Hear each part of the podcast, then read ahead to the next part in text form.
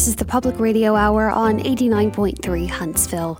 Tonight, we'll hear one woman's perspective on how our world could change if people stopped viewing each other as us versus them. I see less bullying, children faring well in school. I see a more perfect union. We'll learn about new innovative efforts underway to prepare students for challenges in the field of advanced manufacturing. We don't want to wait 10 years and then say, oh, we've got to get people ready to use Right, this because companies like Boeing and others need them today. We'll get an update on Listen Local Huntsville's Music from the Moon contest. This was to be a body of art that would live in perpetuity to celebrate the 50th anniversary of the moon landing. It was just something that was just really cool and international and uniquely human. And we'll hear the story of the Clotilda, the last known ship to bring slaves to the U.S. from Africa. That's next on the Public Radio Hour.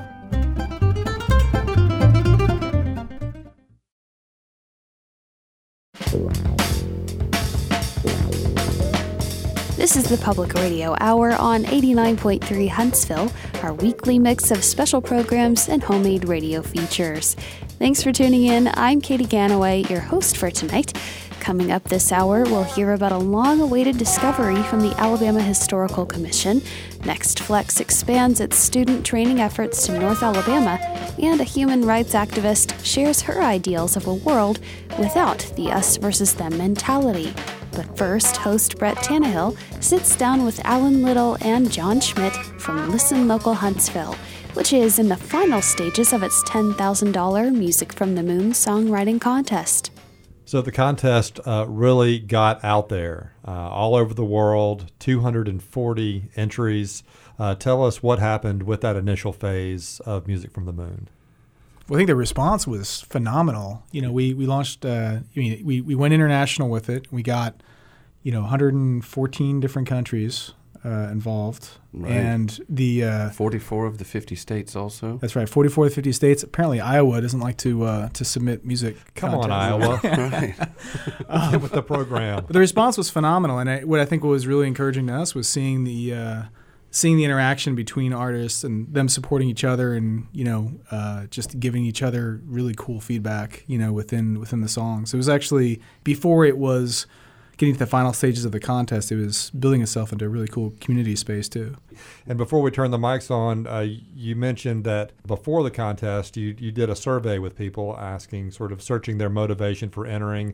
Of course, there's the $10,000 uh, grand prize, there's the fame. But what did you find was the main motivation for getting into this contest? So uh, you know, Brad, as you know, working for a nonprofit, uh, it's it's you you spend a lot of time working really hard and not always looking up and, and reminding yourself why it's important.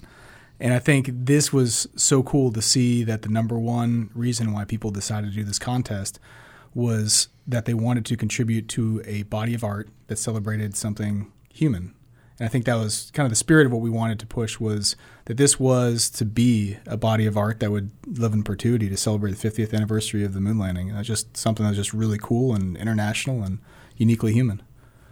Alan, you got anything to add to that? Yeah, that's really it. You know, that was something that we actually sent out uh, on a forum. We sent, we created a private group um, on social media and actually asked exactly what what drove you to do this. And so the vast majority of the people were contributing to that body of art celebrating this. So that was that was cool. And we had to make it a contest. That's the sad part about it.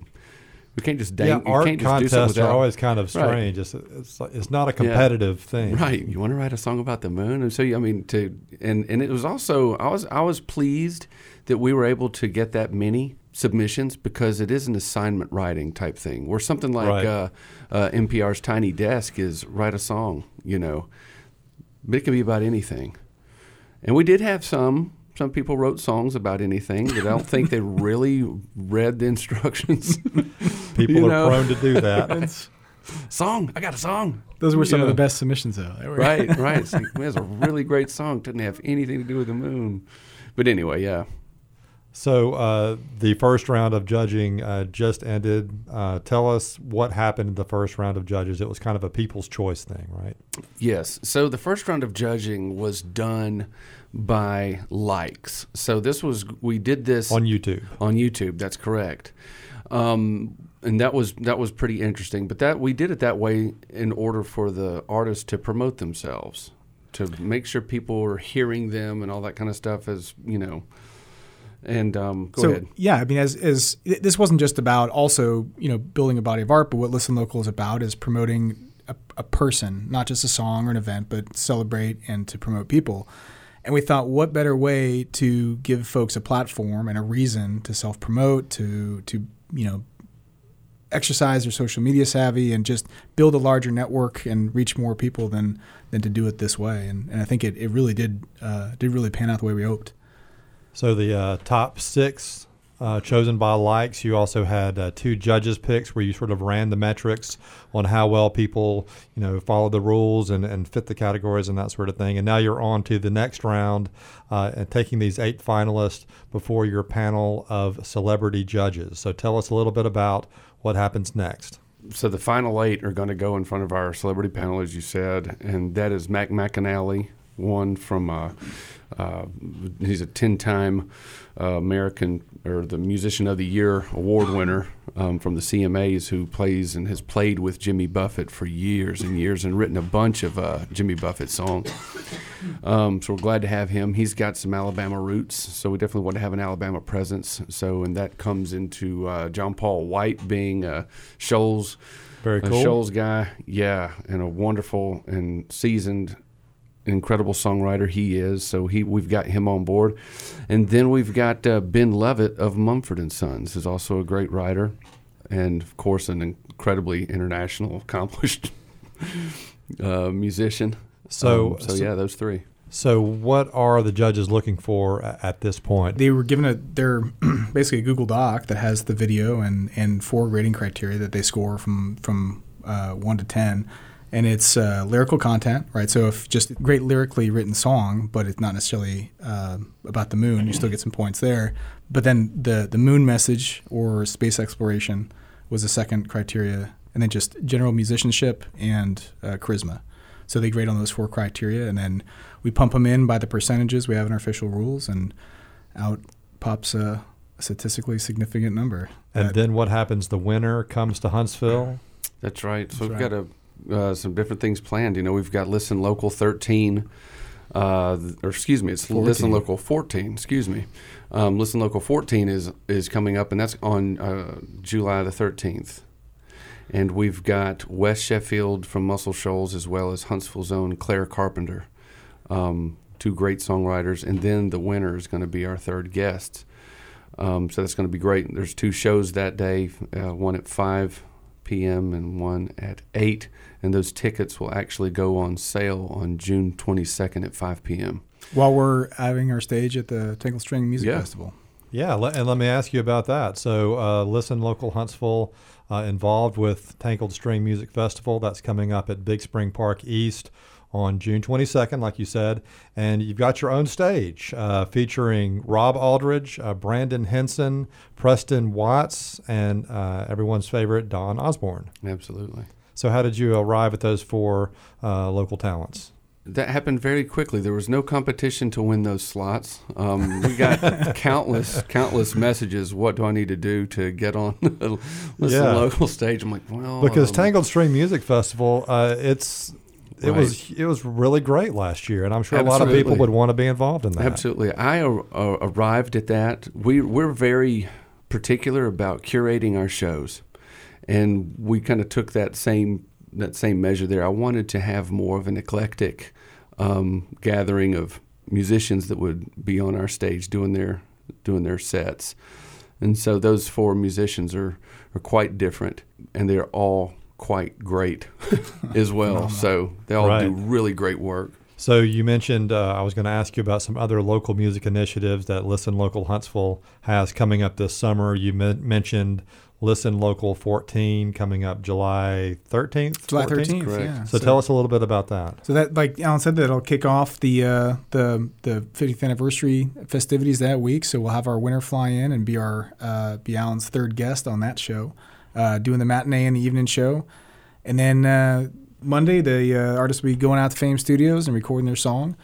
Uh, with uh, our friends from Tonewood Amp, we're actually flying out from Phoenix and they're going to come and um, and and document it on video and provide that. So hopefully there'll be some great content coming out of this. Oh, and we're hoping to get some. Uh, They do some- great work. Oh, they do phenomenal. Yeah, so we're hoping to get some some uh, some press during that time too. So hopefully we have some good content just to just to share about the about the contest in general.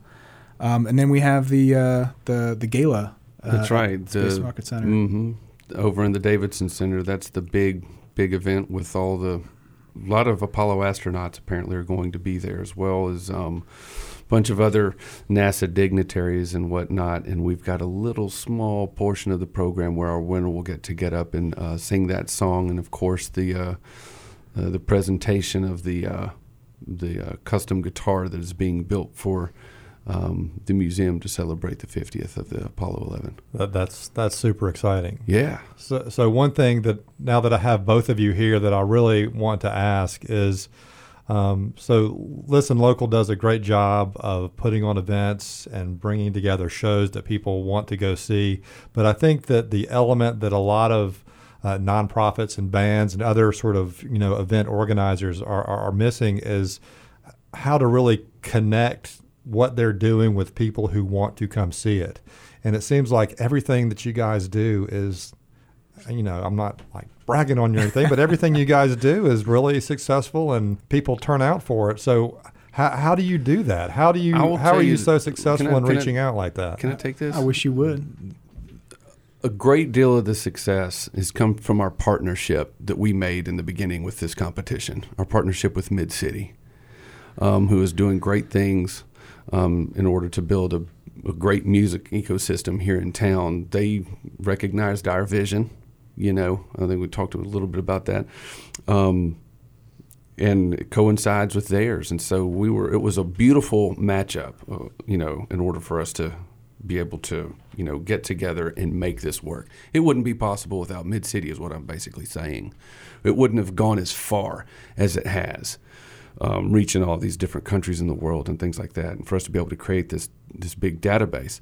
But it, but it's not just the contest. I mean, you've done things at uh, Tangled String Studios that Yeah. sell out. I mean, no, so I, I think you know it, it all comes back to um, you know so Evan Billiter, uh, Microwave Musical Education Foundation, Right. and Alan and I sat around the table um, early, early on, and we we set a vision for this organization. It was to support, showcase, and promote uh, singer songwriters, and um, we've done it from day one with intention, with sincerity, and I think that as long as we continue to do that to, to serve the artists uh, and not you know not an event, not a venue, but we serve the artist and help promote and support and showcase them.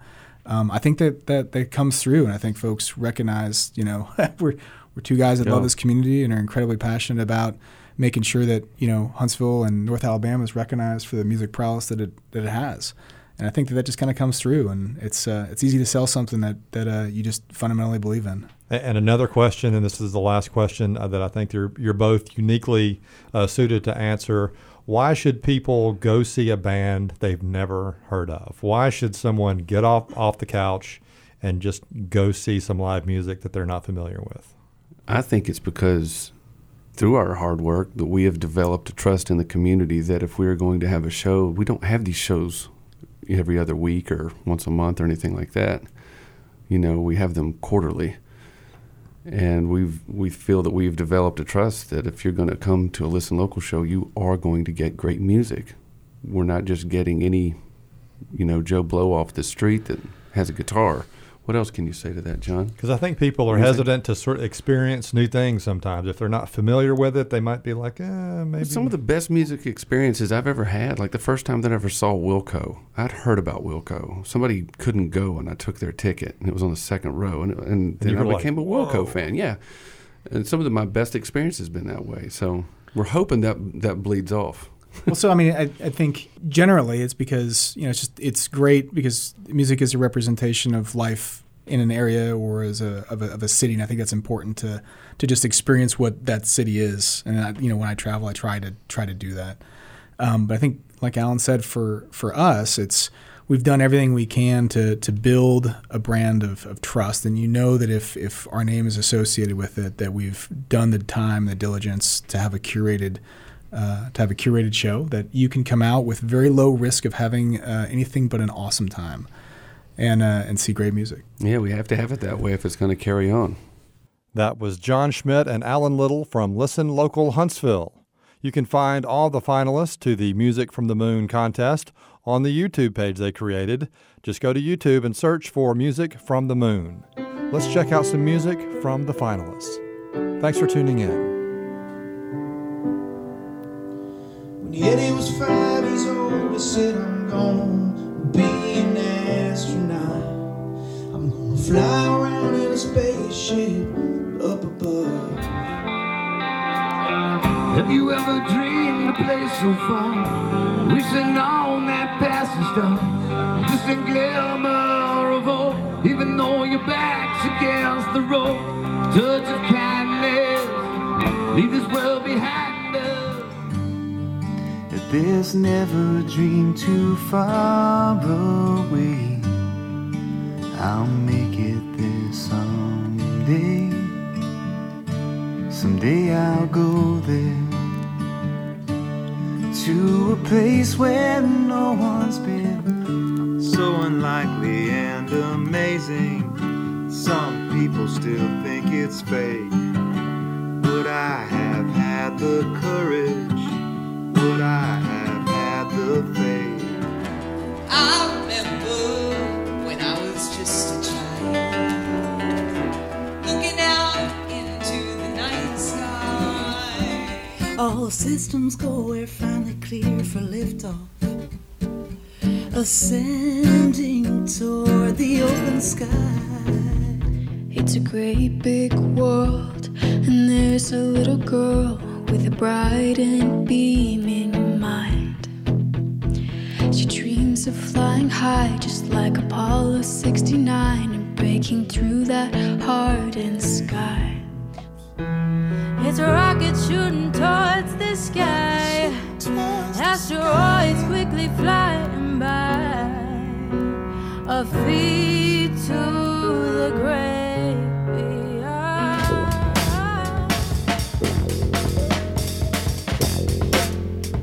Last year in Mobile, there was an unusual and exciting discovery the remains of a ship.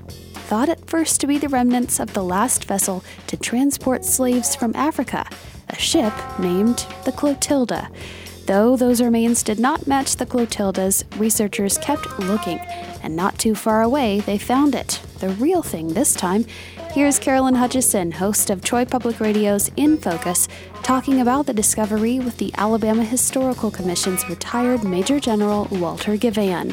This is the Public Radio Hour on 89.3 Huntsville. On May 22nd, the Alabama Historical Commission announced that archaeological evidence indicates the remains of the last known vessel to bring slaves to the United States from Africa have been found in coastal Alabama.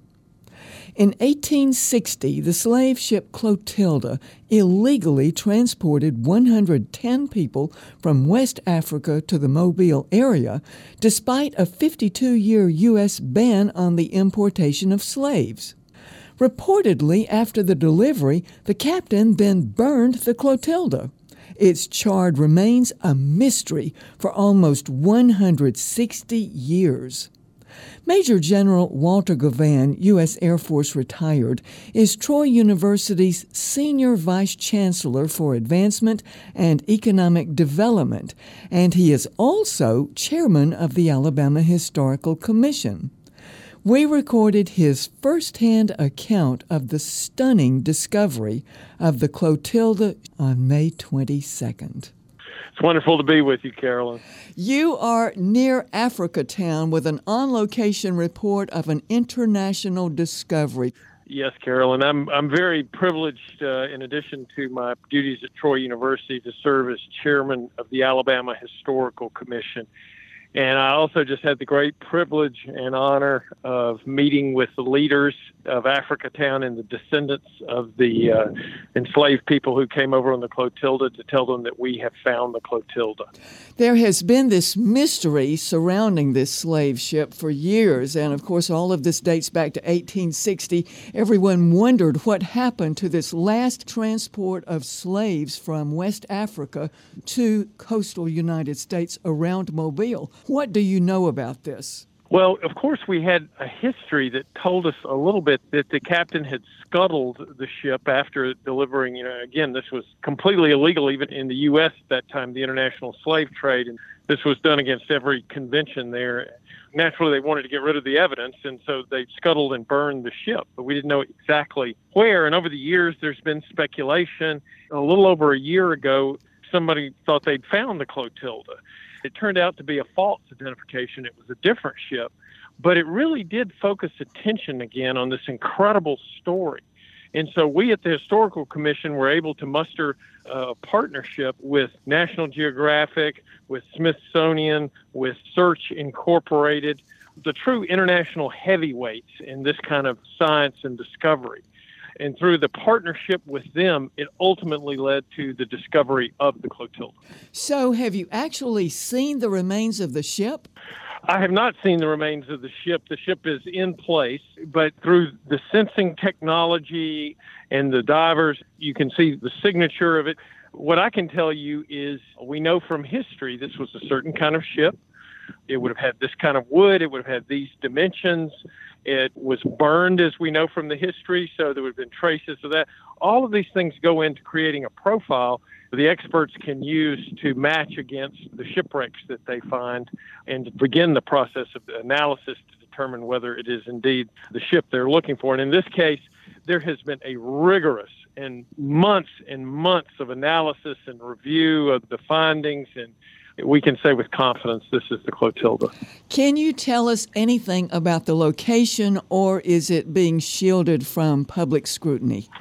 The mission of the Alabama Historical Commission is to protect, preserve, and interpret. And you see, protect is that first thing. So, securing the site was our first thought, and we have secured the site. We're working with all state agencies, Coast Guard, and everybody involved to make sure that we've got the site secured. So, we're not publicizing where it is so that we can then begin the job of preserving and interpreting this. This belongs to the people of Alabama, the people of Africatown and it is the Alabama Historical Commission's legal responsibility under federal law and state law to act as the steward of this shipwreck. Speaking of the citizens of Africatown, who were the descendants of the slaves who were transported on the Clotilda, what do they think about this discovery? Have you talked with any of them today? Yes, we've had a long working relationship with them. We've really developed a bond so they needed to be the first people outside to hear this. And so we expressly, uh, members of the historical commission, uh, the professional staff, and I came down here to give them this word. They were jubilant. They've been waiting for this day for a long time. I was able to give that news to them and then watch them react with jubilation for this important touchstone of their heritage. But you know, Carolyn, this is much more than about a 19th century shipwreck. This is the story of a people. And that's what you could see when you were you were looking at them is that they saw here is our story and it is going to be known and it is going to be told on an international stage. No one knew what happened to the Clotilda. They knew what happened to the slaves, but not the ship that transported them from West Africa. Right. You know, that's been the, you know one of the great mysteries of what happened to the ship and it completes the story, but it also it revives the story. Even when we were just doing the search, it was fascinating to see how much interest in the whole story had come back up. People got focused on it again, which was a good thing. Now that we literally have found it, really this is only the beginning of an interpretation of that, preservation of that artifact, and using it to interpret and tell the story of the people of Africatown and the people who came to this country as enslaved people what a, a, treasure and a cultural resource it'll be. General Givhan, when you talked with the citizens of Africatown today, what did they most want to learn about the story of the ship that transported their African ancestors? I think right now what they're interested in is they realize that they've got to use this to tell the story. So they were most interested in how are we going to preserve this? And the sense of bringing it home, you know, a memorial in Africatown of some sort, of something that can bring people back and that the story can be known and can be told to the people who come there. And, you know, as I told them, I said, you know, Africa Town is about to become the center of the universe for a while, and that's a good thing. Are there any material remains of the ship that have been found? What is there is still in place. So there are material remains in place. General Givhan, what has today meant to you as chair of the Alabama Historical Commission when we're looking at an international find? I was a history major in college. I love history. This this is a passion for me. I count myself lucky to serve on the historical commission. I count myself incredibly lucky to be serving at a moment when we've had a find of this magnitude, of this importance to the people of Alabama, the people of the world. It's it truly is an international cultural resource.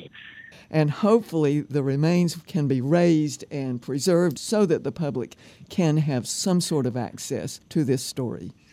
But this is truly a remarkable story. The shipwreck here to have descendants of the people who came on that ship, you know, you're not going to find that anywhere else. It's incredible. Well, General Givhan, we thank you for an on location report from Africatown for Troy Public Radio as chair of the Alabama Historical Commission. Thank you, sir. My pleasure, Carolyn. What a great day for Alabama and for Africa Town. That was Troy University's Senior Vice Chancellor for Advancement and Economic Development, Major General Walter Givhan, U.S. Air Force retired, who also chairs the Alabama Historical Commission. More information about the remains of the Clotilda can be found at the website ahc.alabama.gov.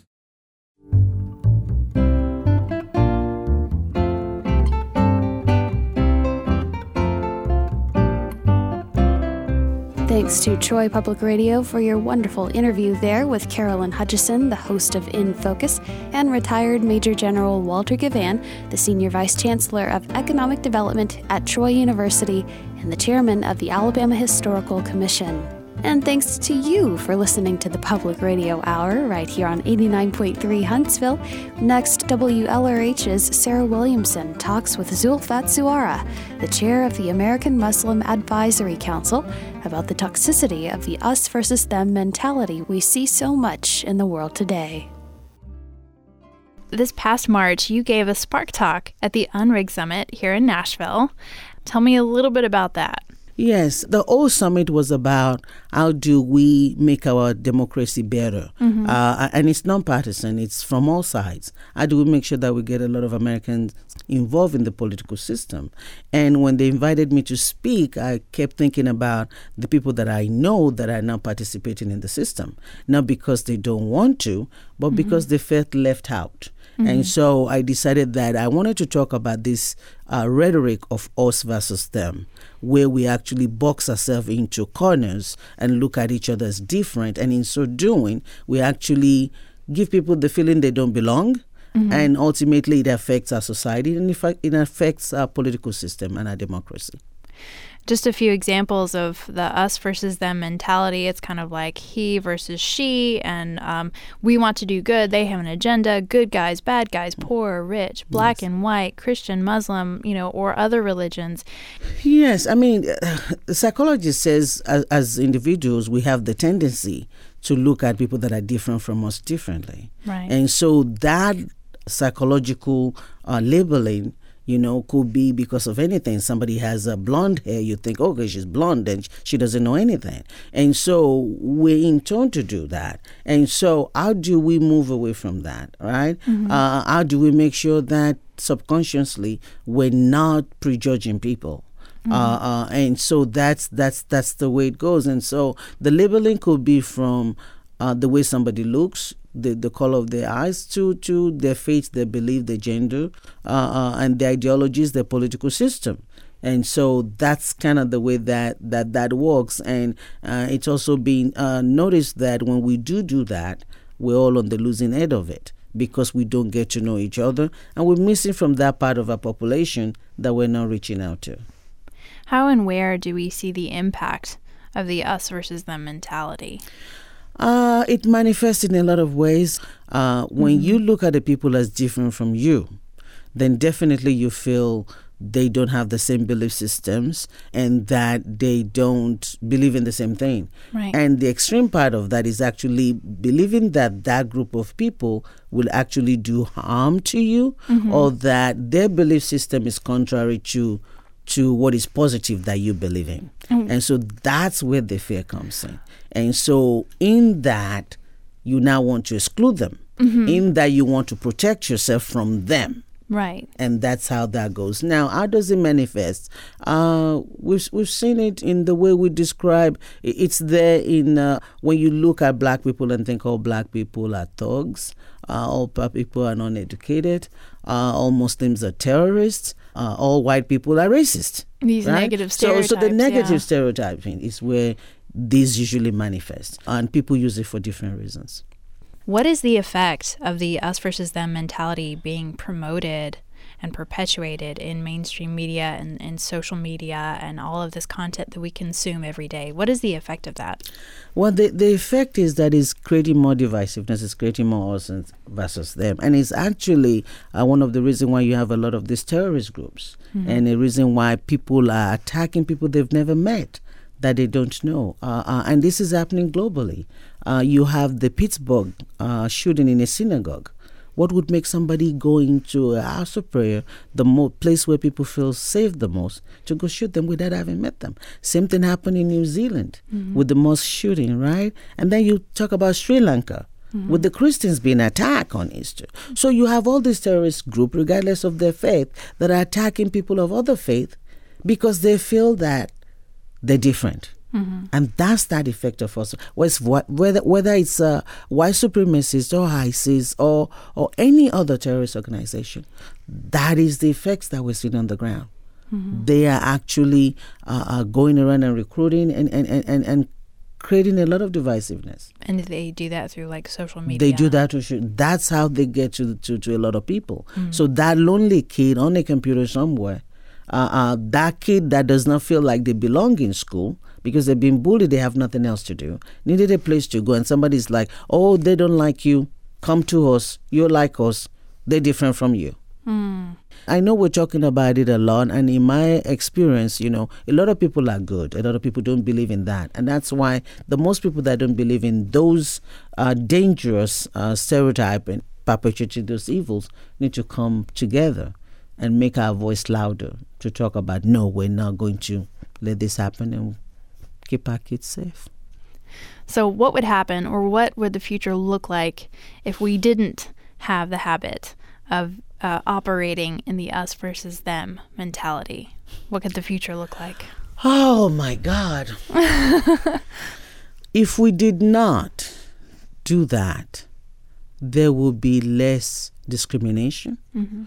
there'll be less bullying, because us versus them is what causes bullying. Mhm. When you pick on somebody because you think they're different from you. Mhm. And so, in a world where we look at each other as human beings, in a, in a world where we look at each other as uh, citizens of the United States of America, the greatest country in the world, and we all work to make that country great and bring all these differences together for that huge purpose Mhm. that we're all on the same team Mhm. right uh, in that world i see i see uh, uh, less bullying i see children faring well in school Mhm. i see our education system prospering because uh, everybody's doing well i see our economic system booming because we're looking at different ways to cater to all our citizens um, i see i see a more perfect union Mm-hmm.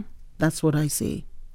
As somebody who's been on the other side of being marginalized, Mhm. uh, being looking at as a them, right? Mhm. I always make a conscious effort not to stereotype. I always try not to. Not that I've never done it or that I would not do it again, but I try not to. I Mhm. always try to look at people as individuals and try to judge them based on my relationship with them because not everybody is the same. I have five kids, and my five children are different, different personalities, but Mm. wonderful all the same. And I think that's the way we have to look at it. If there's a fact that somebody is bad, Mm-hmm. Mhm. then you treat that person as bad, but you don't have to project that towards the entire family. Mm-hmm. And that's what we need to do as people. And, and I, I don't see enough of that. I see we're getting better. I see in some areas more than others. I'll tell you, uh, uh, Nashville is a beautiful, wonderful, welcoming place. Uh, Nashville has a lot of uh, diversity, Mhm. and Nashville is embraces diversity better than a lot of places. And so that's that's good. That's what we want. And if you look at places that embrace diversity, they're actually doing good. Mm-hmm. And that's that's the model we need to look at. Tennessee being last in voter turnout, uh, that was why I spoke about that.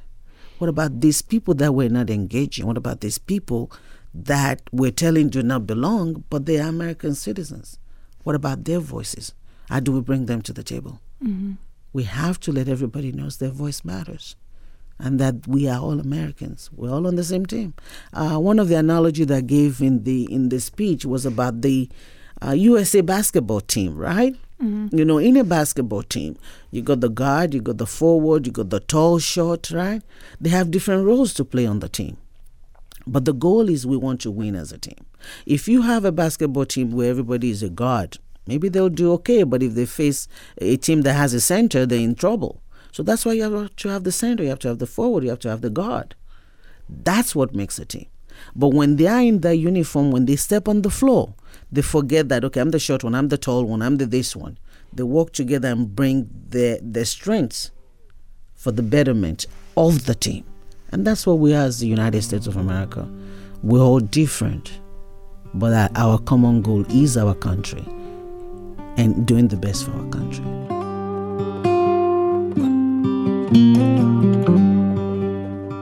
That was human rights activist Zulfat Suara speaking with Sarah Williamson about how life would be better if society could escape the us versus them mentality. This is the Public Radio Hour on 89.3 Huntsville. I'm your host tonight, Katie Ganaway. The advanced manufacturing sector is evolving quickly, and to make sure North Alabama schools can provide plenty of quality workers, a new program called Flex Factor is exposing local students to what they can expect in the field today. I recently spoke with Dr. Courtney Taylor, the Regional Director of Workforce and Economic Development at the Alabama Community College System, about its partnership with California based NextFlex and how they're trying to get more students interested in advanced manufacturing. I began working for the community college system back in November, and uh, Boeing had already written this grant. So part of my job became NextFlex Flex Factor program.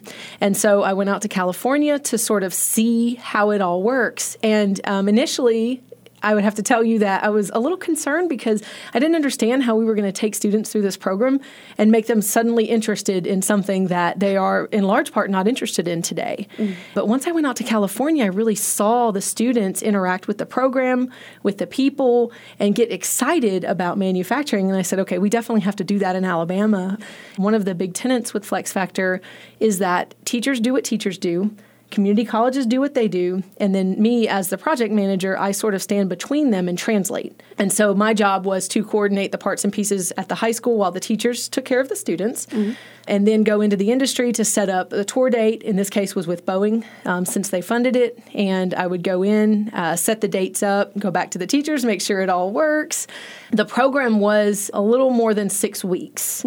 Um, we went to the teachers I believe in late January mm-hmm. and said, "Oh, by the way, we need six weeks of your time." And we went to the principals and they said, "Yeah, sure, we want to do this." Can you differentiate what this program offers students versus something like Calhoun's FAME program or anything else in that similar vein? So, to take just a little step back with that, this program was developed by industry essentially as a way to introduce students to those types of opportunities. Mhm. Um, one of the challenges facing every industry today, especially advanced manufacturing, is people aren't going into it. Um, we have a gap, a generational gap in people in these occupations. Students don't even understand what's available to them. So, Flex Factor was created by NextFlex to sort of solve this problem. And um, it's designed to simply introduce students to the occupations and to the pathways to get to those occupations. So, FAME prepares students for the occupation of advanced manufacturing technician, industrial maintenance, things of that nature. But we can't get them into FAME programs if they are completely unaware of what the industry actually is. And um, I Mm-hmm. so actually this is like a step before. Bingo. Okay. Bingo. Almost, um, I don't want to say recruiting because that's not really what it is, but it's truly just exposing them. Mm-hmm. Um, the other thing today is manufacturing looks different than it used to, realistically. Even a production job. It looks very different from when it was textiles and all that stuff. And so it's trying to sort of unravel a little bit of popular culture um, and let students see for themselves what's available. So I wonder what companies here in North Alabama or even just in the Tennessee Valley, which ones are involved in this sort of process? You mean with Flex Factor? Yes. So Boeing saw Flex Factor actually um, when it was out in California and Ohio and said, we want that in North Alabama. Uh, Boeing sponsored the program. Uh, they gave a $250,000 grant to get the program to Drake State Community College and Calhoun Community College. Okay. And um, they are the main industry partner for this, for the pilot. We stuck with one industry so that we could figure out all the kinks. It is surprisingly difficult to communicate and to coordinate between all of the different entities and make sure everyone's equities are still met. I have a waiting list of teachers who want to run this, and in many school systems, even outside of the three we started with. Um, we piloted it with Madison County and Huntsville City for the full flex factor, and then we did a one day version for Madison City. With the FAME program, we actually had uh, Scott Russo and Keith Laney. Uh, Scott is from Mazda Toyota, Keith is from Toyota. They brought um, a FAME student out and talked to the seventh and eighth graders about the FAME pathway. Yeah. So the opportunities are endless, but we are challenging industries now in a way to say we've got to find a way to work with you all to bring students in. So you mentioned immersing these students at a, even a younger age, middle school age even, into these companies like you said Polaris. I wonder what sort of hands-on activities they're able to do once they're in there to sort of like get a excuse the pun, but get a feel for Yeah. it, you know. Um, the full Flex Factor program, they got to go to either Drake State or Calhoun Community College and interact with the equipment that they have, Okay. which is designed for that. Yeah. And so that was really fun because they do that after they go to the industry. And these were the older students, but they do that after they go to the industry. And all of that is done after they've already been introduced to the flexible hybrid electronic technology. I was going to ask you about that. What, Yeah. Could you explain that a little bit more? Essentially, flexible hybrid electronics are flexible circuit boards. Right. And so they can be printed on any substrate. So you can print them on your clothes, you can print them on a vehicle, on a band, you know, Mm-hmm. Like a anything. Yeah, kind of like that, except it's all flexible. Instead of having Right. to have the hard fit, I'm pointing like they can see me. Um, but like instead of having the hard device on your, it, it would all be flexible, like the Disney Okay. watch, the Disney Oh. bands that, not Disney watch, but the Disney The bands. magic bands or Yeah, Okay, like yeah. Mm-hmm. they're all super flexible. So kind of like that, um, even to the point that it can be um, a clear patch on your skin, and that's what the students are introduced to. They get a 15 minute introduction to this technology. Mm-hmm. Via video, so I did not have to be an expert. The teacher does not have to be an expert, Mm-hmm. and they're told to think of a problem that that technology can solve in their worlds. Mm-hmm. And that was really fun because even the the sprint students, the younger students, do that as well. And it's so insightful what these students see as problems. You know, it's it's so easy as an adult to think the kids are just off in la la land, but they are watching everything that goes on around them. We had our seventh and eighth grade teams.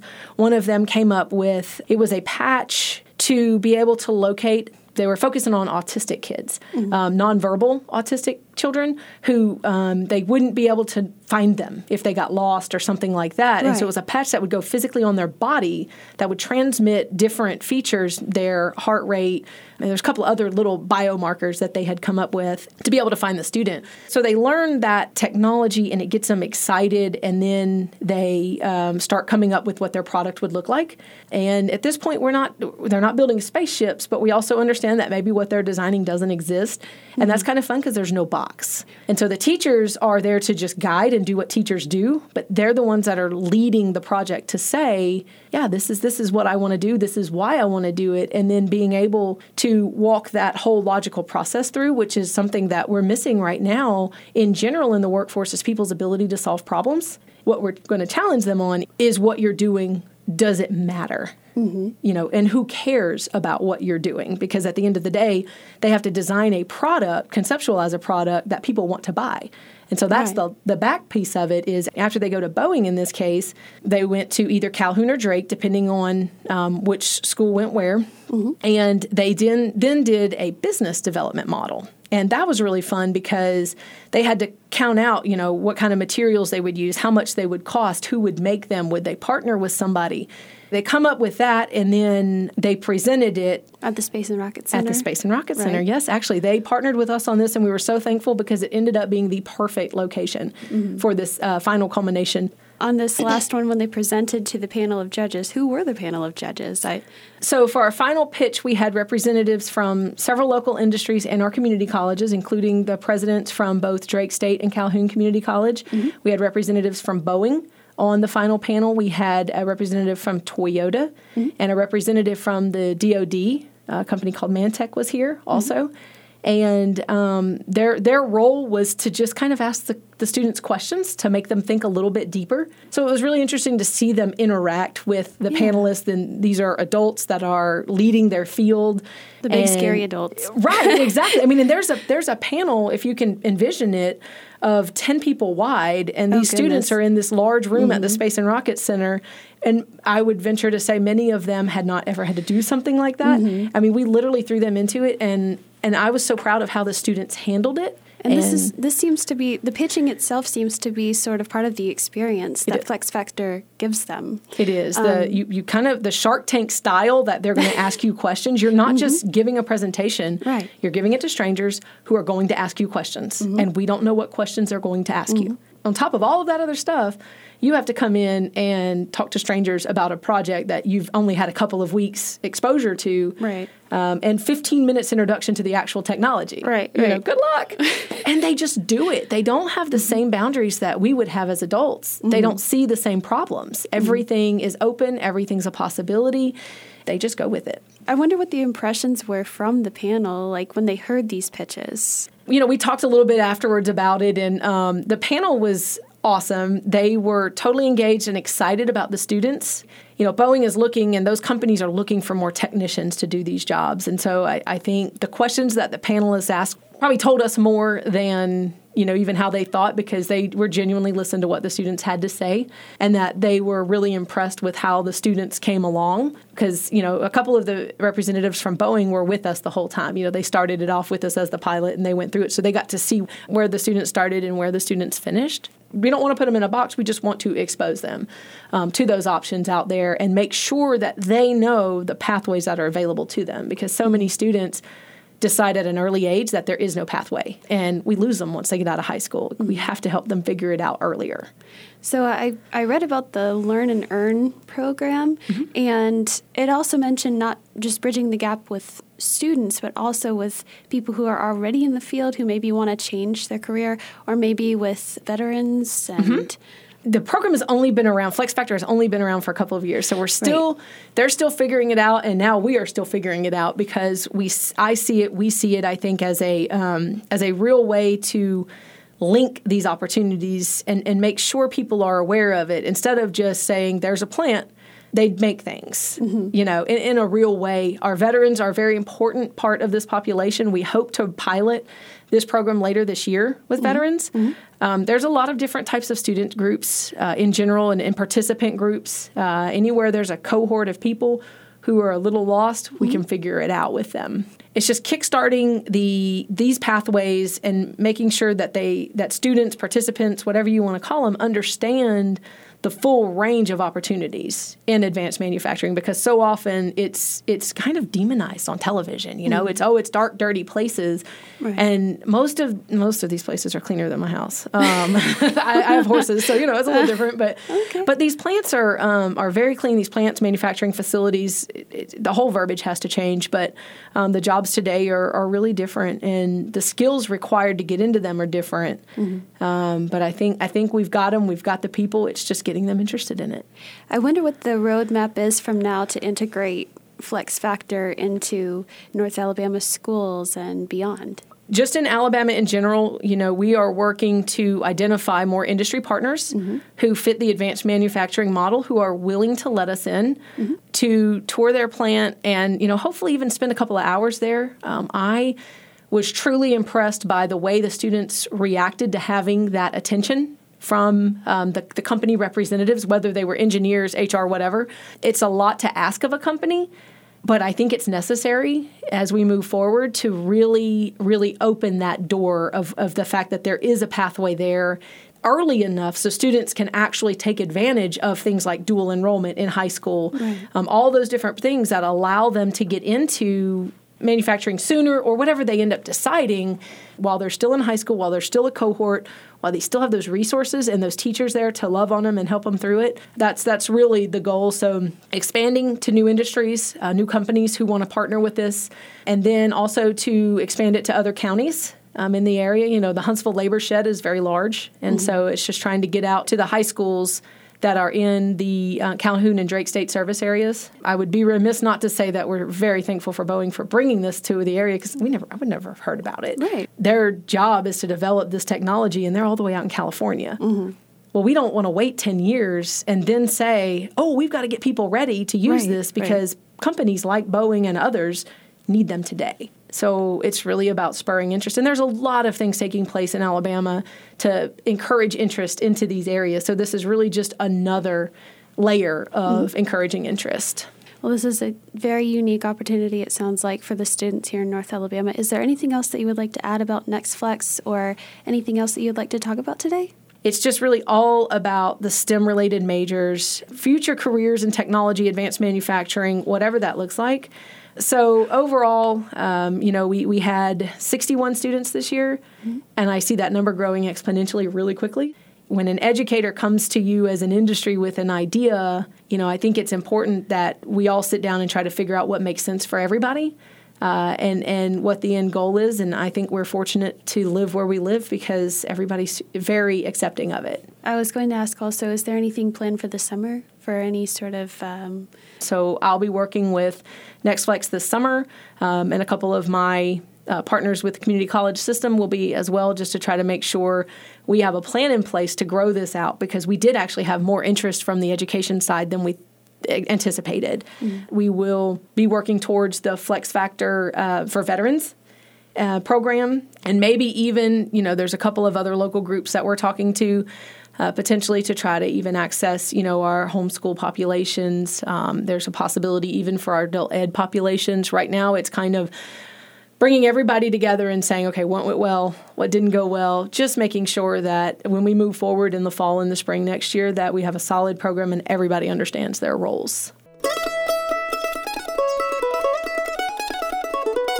Thanks to Flex Factor Program Manager and Regional Director of Workforce and Economic Development, Dr. Courtney Taylor, Zulfat Suara, John Schmidt, and Alan Little, with Listen Local Huntsville and Troy Public Radio's Carolyn Hutchison and retired Major General Walter Givhan. Be kind and rewind. You can listen to all these stories and interviews and explore our vast podcast archives over on our website, WLRH.org. Just look under the programs tab for the Public Radio Hour. Tune in next week and every Thursday night at 7 to hear this show. That's right here on member supported 89.3 Huntsville. I'm Katie Ganaway. Sayonara for now.